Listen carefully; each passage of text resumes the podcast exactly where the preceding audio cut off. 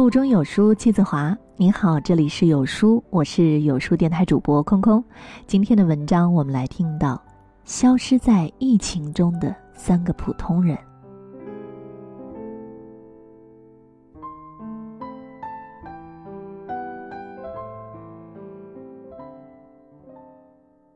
疫情扑面而来，情况错综复杂，有人感染。有人奔忙，有人治愈，有人离世。铺天盖地的消息里，有那么几个是我们最不想看，却又最该看的，是三个为防控疫情而离世的普通人的故事。他，是一个普通的志愿者。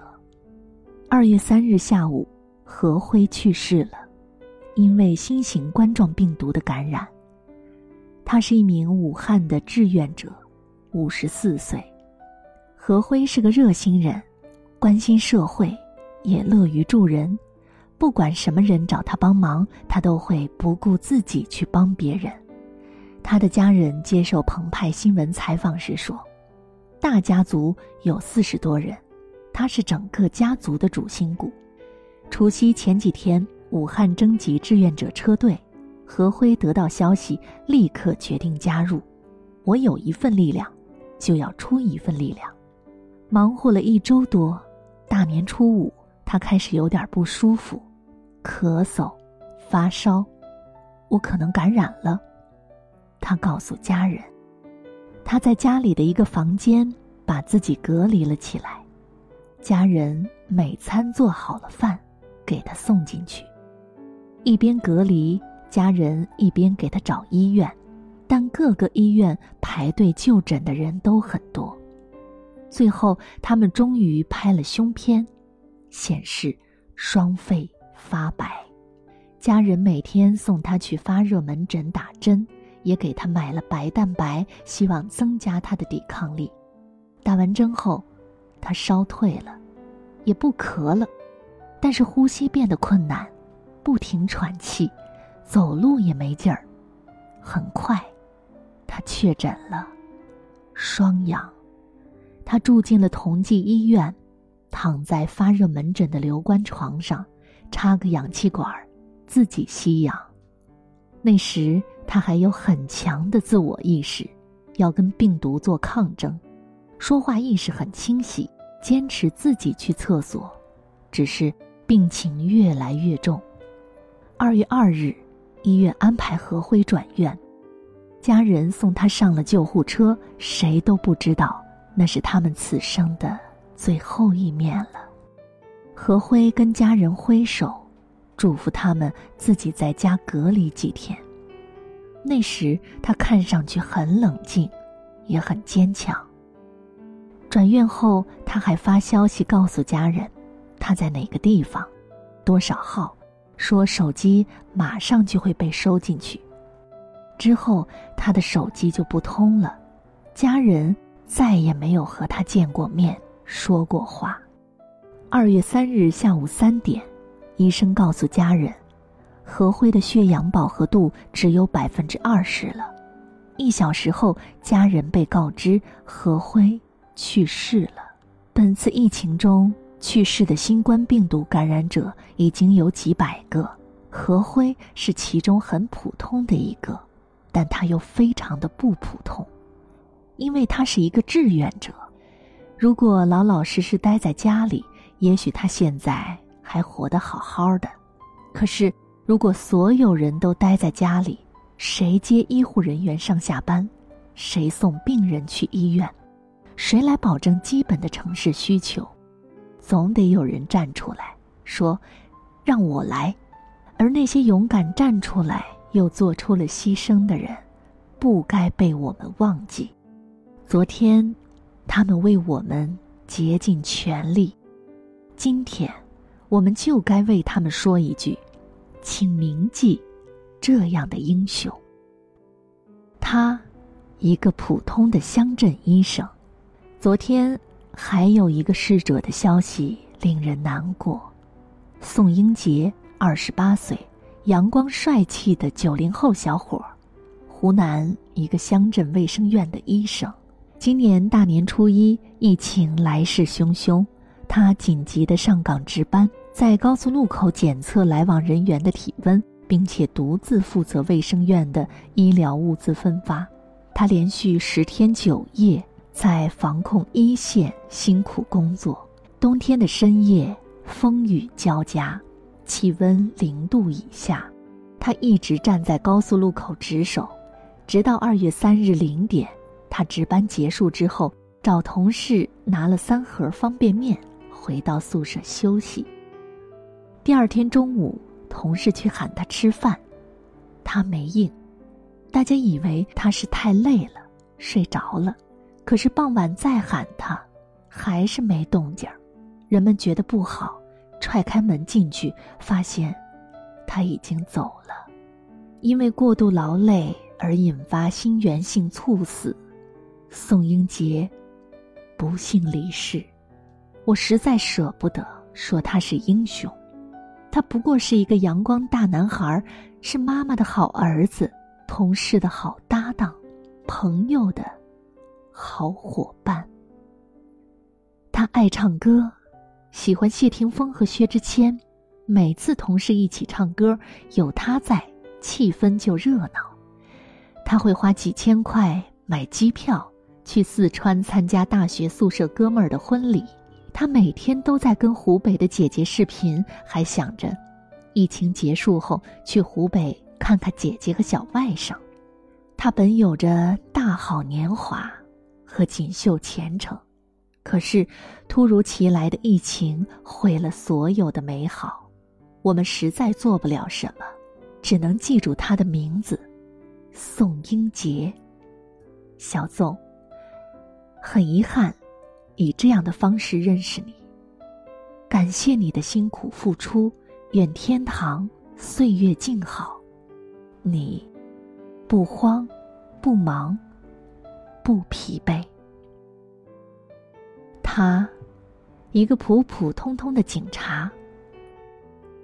第三位逝者叫程建阳，四十五岁，是一名警察。他是农村孩子，从小就想当警察。二十岁那年，他真的考上了警校，并在毕业之后如愿以偿的穿上了警服，成了一名基层民警。他立过很多功，得过很多嘉奖。如果不是这次疫情，他可能还要破很多案，得很多的奖。但是疫情骤然改变了他的生命轨迹，灾难来后，他一直奋战在一线，从大年三十儿去局里工作，直到去世，他只在大年初一早上和家人吃了一顿饺子。初四深夜，他疲劳过度，突发脑溢血，被紧急送到医院抢救。初六下午，医生宣布程建阳抢救无效。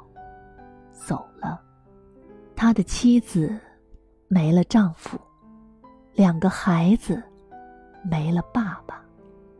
妻子抱着他的遗体痛哭，说：“他就是太累了。”三岁半的儿子还不太知道发生了什么，轻轻的，一遍遍的说着：“爸爸再见，爸爸再见。”门口的大红春联刚刚贴好，那边却不得不挂起了黑白挽联。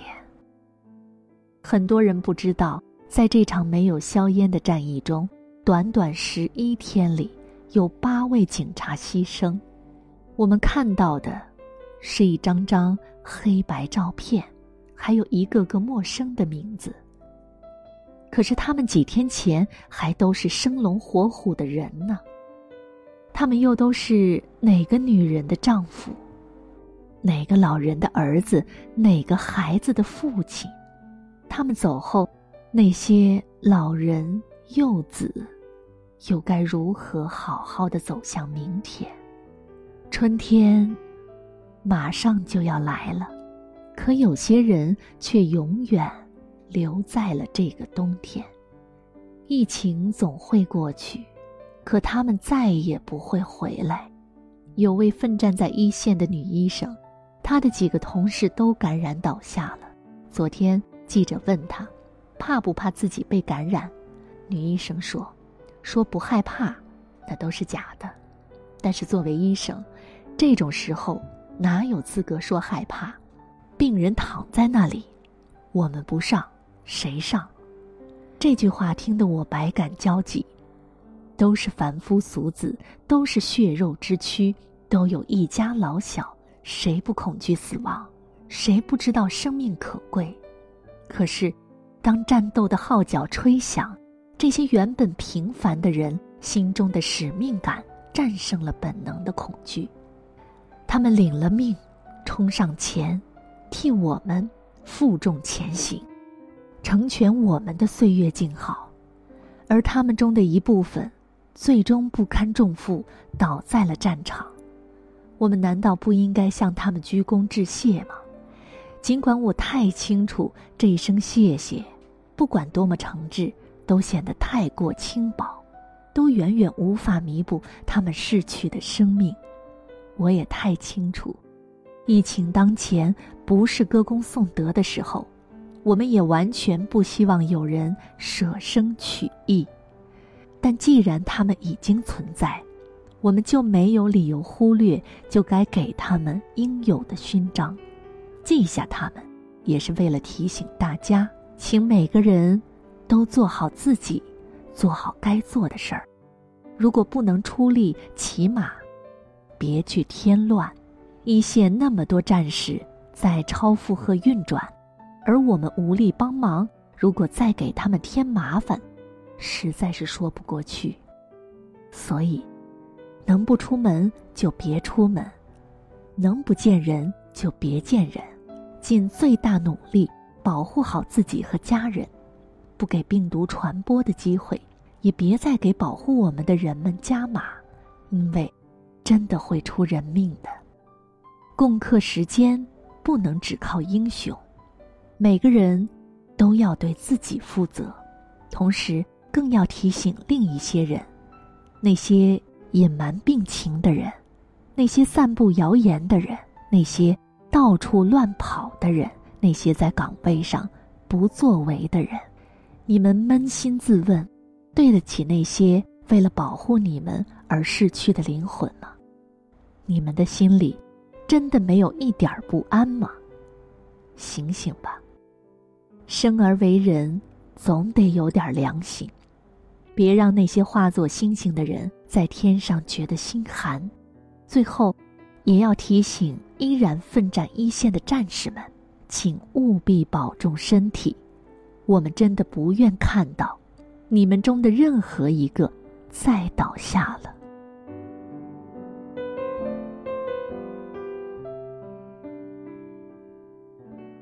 CCTV 特邀英语讲师、中国英语习得第一人贾晨飞老师，两小时一个方法，两个框架直播，带你零基础快速入门英语学习。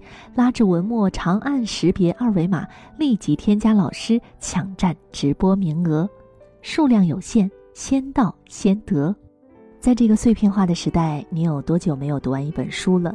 长按扫描文末二维码，在有书公众号菜单免费领取五十二本共读好书，每天都会有主播读给你听哦。